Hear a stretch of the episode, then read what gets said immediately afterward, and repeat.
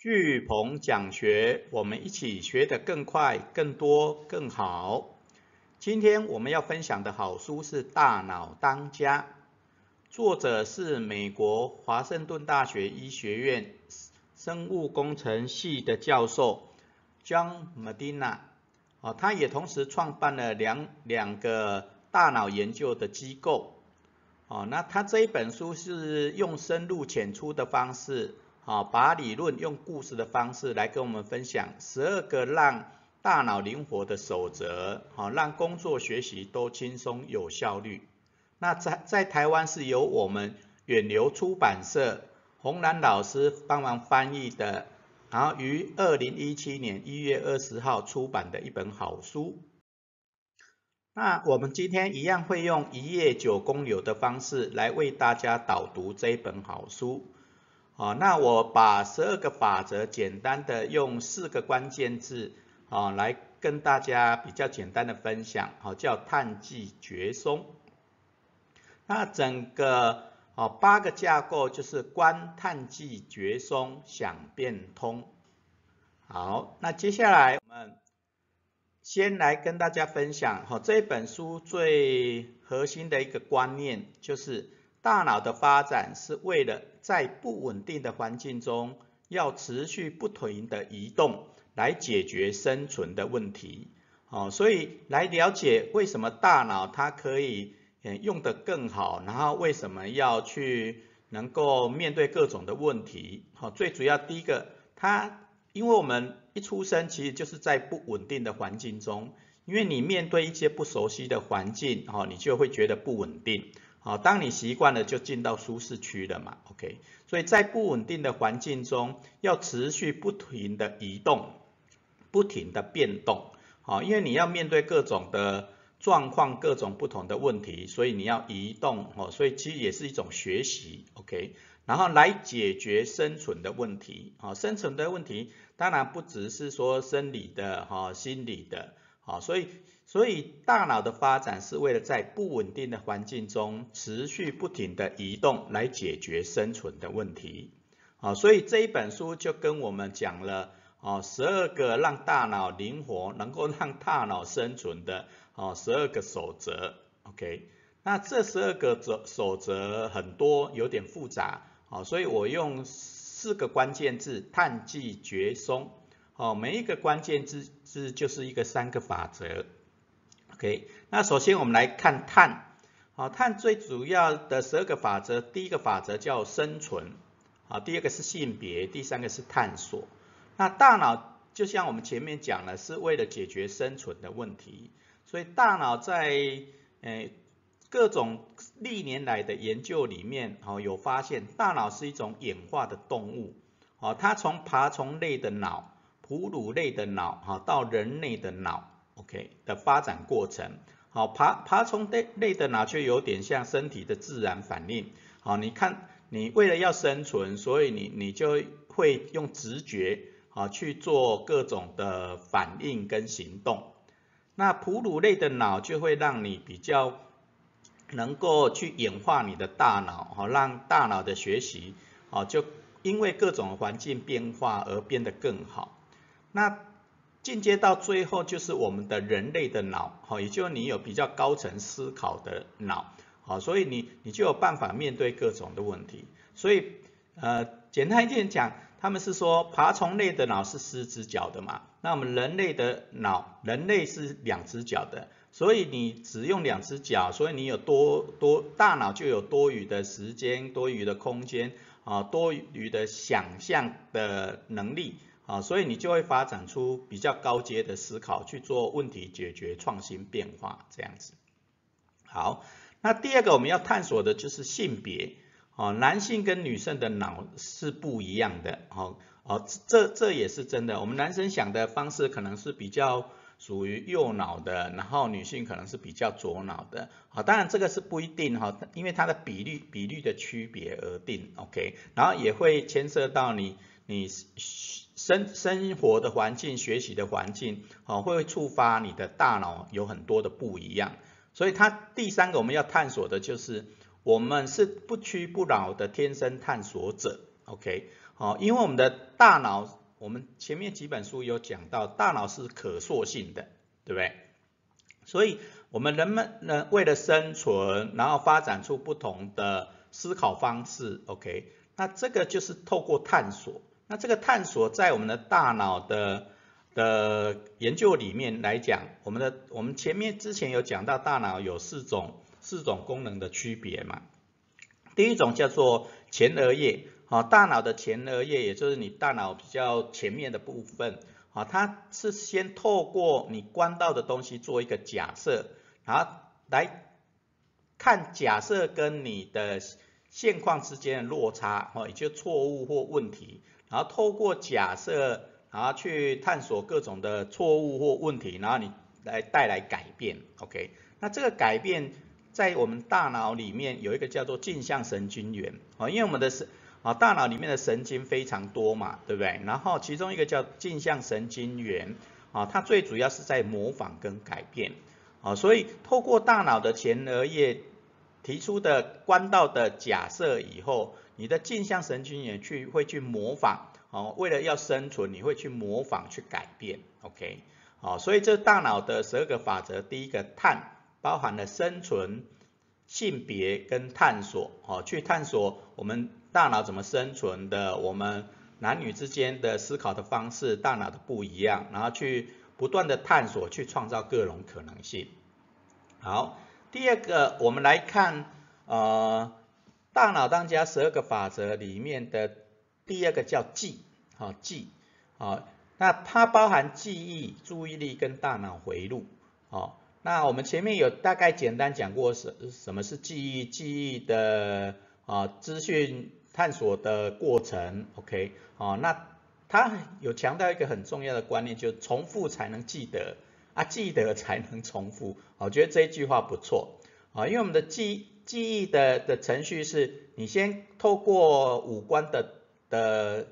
触发嘛，然后去登录，登录了以后你就会储存，那储存以后你就会去提取，OK，那提取的过程当然会有遗忘，对不对？好，所以记忆的功能就登录、储存跟提取，所以每一个阶段都有不同的让它变得更好的方式。哈，你你五官怎么去总动员去触发，那你的登录的效果就越好。那你有系统或各种的记忆的方法去做储储存，哦，那你就会存的更多。那你怎么快速的提取这些记忆？哦，透过工具工作记忆。啊，去快速的提取，啊，那这些记忆的能力的提升，哦，也是很在大脑的灵活守则里面也是很重要的一环。那大脑灵活守则的第五个叫做注意力，哦，那它里面讲到一句话也真的很对，也很重要，因为人们不会注意无聊的东西，啊，人们不会注意无聊的东西，啊，人们都是会注意自己有兴趣的或重要的，OK。啊，所以我常常讲一句话叫注意力等于事实。啊，当你注意在哪里，好，它就会透过你的注意力去学习，去产生各种的变化。OK，哦，就像我们常常在讲亲子教养，你注意力看见孩子的亮点，啊，他就会不断的展现亮点，好，为了要引起你注意嘛，对不对？那我们做开人矿教练也是一样，我们都是看见大家的亮点，去强化亮点，那大家就会亮起来，去照亮更多人，形成一个善正的善善循环。OK，好，所以注意力很重要。那第六个就是大脑回路，好，每个人的大脑回路，它它的配线都不一样，对不对？好，因为我们的神经元不一样，然后透过学习，透过各种的改变，然后所以每个人大脑回路都不一样，OK，好，那它里面这本书里面有讲到，大脑在两个阶段会比较疯狂的学习跟成长，一个是两岁的时候，哦，一个是青少年的时候，OK，哦，因为两岁的时候他会不断的去探索，哦，他有兴趣的，好注意力嘛，哦，然后也会不断的透过各种的学习，啊，去去不断让啊，小孩子哈，婴儿的能力哈越来越强，OK，那青少年也是一样，好，因为他有了一些基本的知识以后，他就会有对很多事情产生疑问，然后想要去探索，OK，啊，所以这两个阶段会让神经元疯狂的成长。那其实我们虽然过了这个年纪，其实学习也是一样，OK，啊，例如说我们之前有有常常跟学生做一个，觉得有一个一百计划不错，就一百天读一百本书。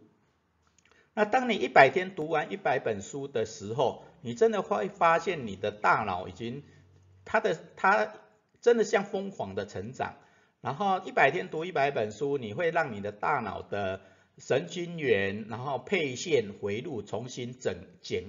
建构，OK，所以他的思考的速度会更快，然后很多的创意想法都一直在重新的连接。啊，所以你会觉得，哎，很多的知识好像就通了，哦，很多的想法做好好像也通了，OK，好，所以这就是重建我们的大脑的配线，OK，好，然后这个学习阶段也会。快速的成长，OK，好，那我们前面讲了两个呃碳计大脑的十二个法则的六个部分，那接下来我们来谈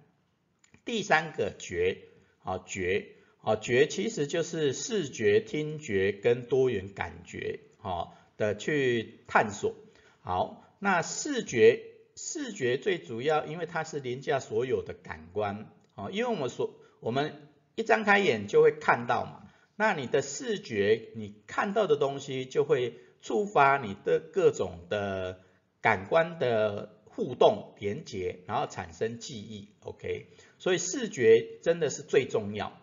啊。那这一本书也有也有讲到一个重点，很很很，我觉得还不错的重点就是我们所看到的都是大脑告诉我们的，所以有一句话说眼见为凭，对不对？啊，那你看到的，呃，才才可能是真的，可能是真的，但是不一定呢，因为他讲我们看到的都是大脑告诉我们的，所以眼见不一定为凭，啊，除他讲的一个重点就是说，你大脑累积的知识跟经验如果够多的话，眼见当然会为凭嘛，但是你如果大脑里面所储存的知识经验还不够多的时候，你你大脑会去重整这些资讯嘛，然后告诉你，哦，大脑告诉你，大脑想要让你知道的，但是它就不一定是真的，OK 或对的，OK，哦，所以我们要常常学习，让大脑的知识跟经验越来越多越好。好，第八个大脑守则是音乐，哦，听音乐或学音乐会增强，哦，大脑的各种认知能力，OK。哦，因为你看到了、听到了，听听觉它它会连接我们大脑的各种的神经元，啊，去触发各种的认知的能力，啊，包含学习、思考的，然后行动的能力，OK，哦，所以学音乐、听音乐真的很好，啊，所以让孩子小时候就学音乐，然后我们大人，啊，边读书也可以边听音乐，啊，会增强连接我们大脑很多的感官、很多的认知的能力，好。那第九个就感觉的整合，啊，因为我们大我们人有很多的感觉功能嘛，啊，眼耳鼻舌身意，啊，不管你眼睛看的、耳朵听的、皮肤碰触的、嗅觉也好，好，这些都会触发刺激多重感官，好，所以所以我们为什么我观想变通很强调要做路上观察，因为透过路上观察，它会触除了触发我们的视觉。以外，它还有听觉、嗅觉，OK，甚至触觉，OK，所以刺激多重感官反而反应会更快速，学习会更好，OK，好，因为大脑真的是一个整合的一个多功能的一个的的部位，哦，所以你要不断刺激你的各种的感觉，OK，好，所以大脑的十二个灵活法则，啊，就探、记、觉，啊，觉就是。视觉、听觉，还有我们的多多元感官的感觉，好，所以我们在学习测验里面就有测验这个，哦，你是视属于视觉型的学习风格，还是属于听觉型的，还是多元感官型的？OK，所以善用你的大脑的那个比较专长的觉的能力。好，那最后一个松。松就是我们大脑在学习的时候所面对的各种的状况，然后你要让怎么让它放松，学得更好，OK？那第一个就是要先面对什么是压力啊，因为压力对学习当然有很大的影响或人生有很大的影响。那这本书讲到压力啊，承受压力的脑会不能如常的学习。其实这个也跟我们前面讲的那个注意力，当你注意力放在你有压力的地方的时候，你其他的大脑的功能就可能不不会有比较好的发挥，对不对？那尤其是长期紧张跟压力，哦，你长期如果很紧张、很有压力，就会瓦解你身体的防御系统，哦，不管是生理的防御系统或心理的防御系统都都一样，OK，哦，所以适当的压力会让学习的更好，没错。但是你如果长期紧张、长期有压力，哦，就会瓦解身体的身体、生理、心理的防御系统，那你当然没有办法正常的学习，OK。好，那这本书就跟我们讲了两个疏解压力的方式，促进学习的方式。OK，第一个当然就是运动。好，运动可以增强脑力嘛？好，因因为透过运动，你的血液一喷张，你的血液就会输送比较好的往养分到你的大脑，然后大脑就会获得休息，有没有？你运动是五肢的，嗯，那个身体四肢的运动嘛，那你大脑就会稍微休息一下，然后它就会重整。所以那这一种就是我们前面讲的比较属于放松的学习，好，我们分专注学习跟跟比较发散学习嘛。那运动就会比较发散学习，你的大脑就会重新整合，因为有休息，然后它就会去连接很多的的你学到的资讯，去产生新的创意。OK，好，所以运动会增强脑力。好，那最后一个最重要的就是睡眠，哦，睡得好，自然想得清楚嘛。OK。哦，那学习教练到现在第第十第十本书了，OK，那前面大家因为都还不习惯，啊，因为就像我们前面讲的，不稳定不稳定的环境中会持续的移动来解决生存存的问题，啊，所以大家可能会把它当成交作业，啊，所以就有一些短期的压力，对不对？OK，啊，但这个慢慢的进入到一种稳定状况的时候。然后你也有自己的学习模式的时候，哦，你就能够解决这些学习的问题，OK，啊，但是最重要的还是睡眠呐，睡眠要好，啊，因为睡眠睡眠的时候，睡觉的时候，大脑会重播你今天所学到的东西嘛，那也会透过各种神经元的连接，好，皮质功能的运作，所以会让你重整白天的所见所学，就其实就会让学习的学得更好。哦，所以真的要适当的睡眠，OK。好，那这就是我们大脑当家哦所提供的十二个让大脑灵活的法则，碳记绝松，OK。哦，所以你只要把碳记绝松记起来，哈，你不断的去探索，啊，记住该记的事，然后发挥你的感觉，然后适时的放松，哦，自然你的大脑的功能就会用得更好。好，那接下来我们来。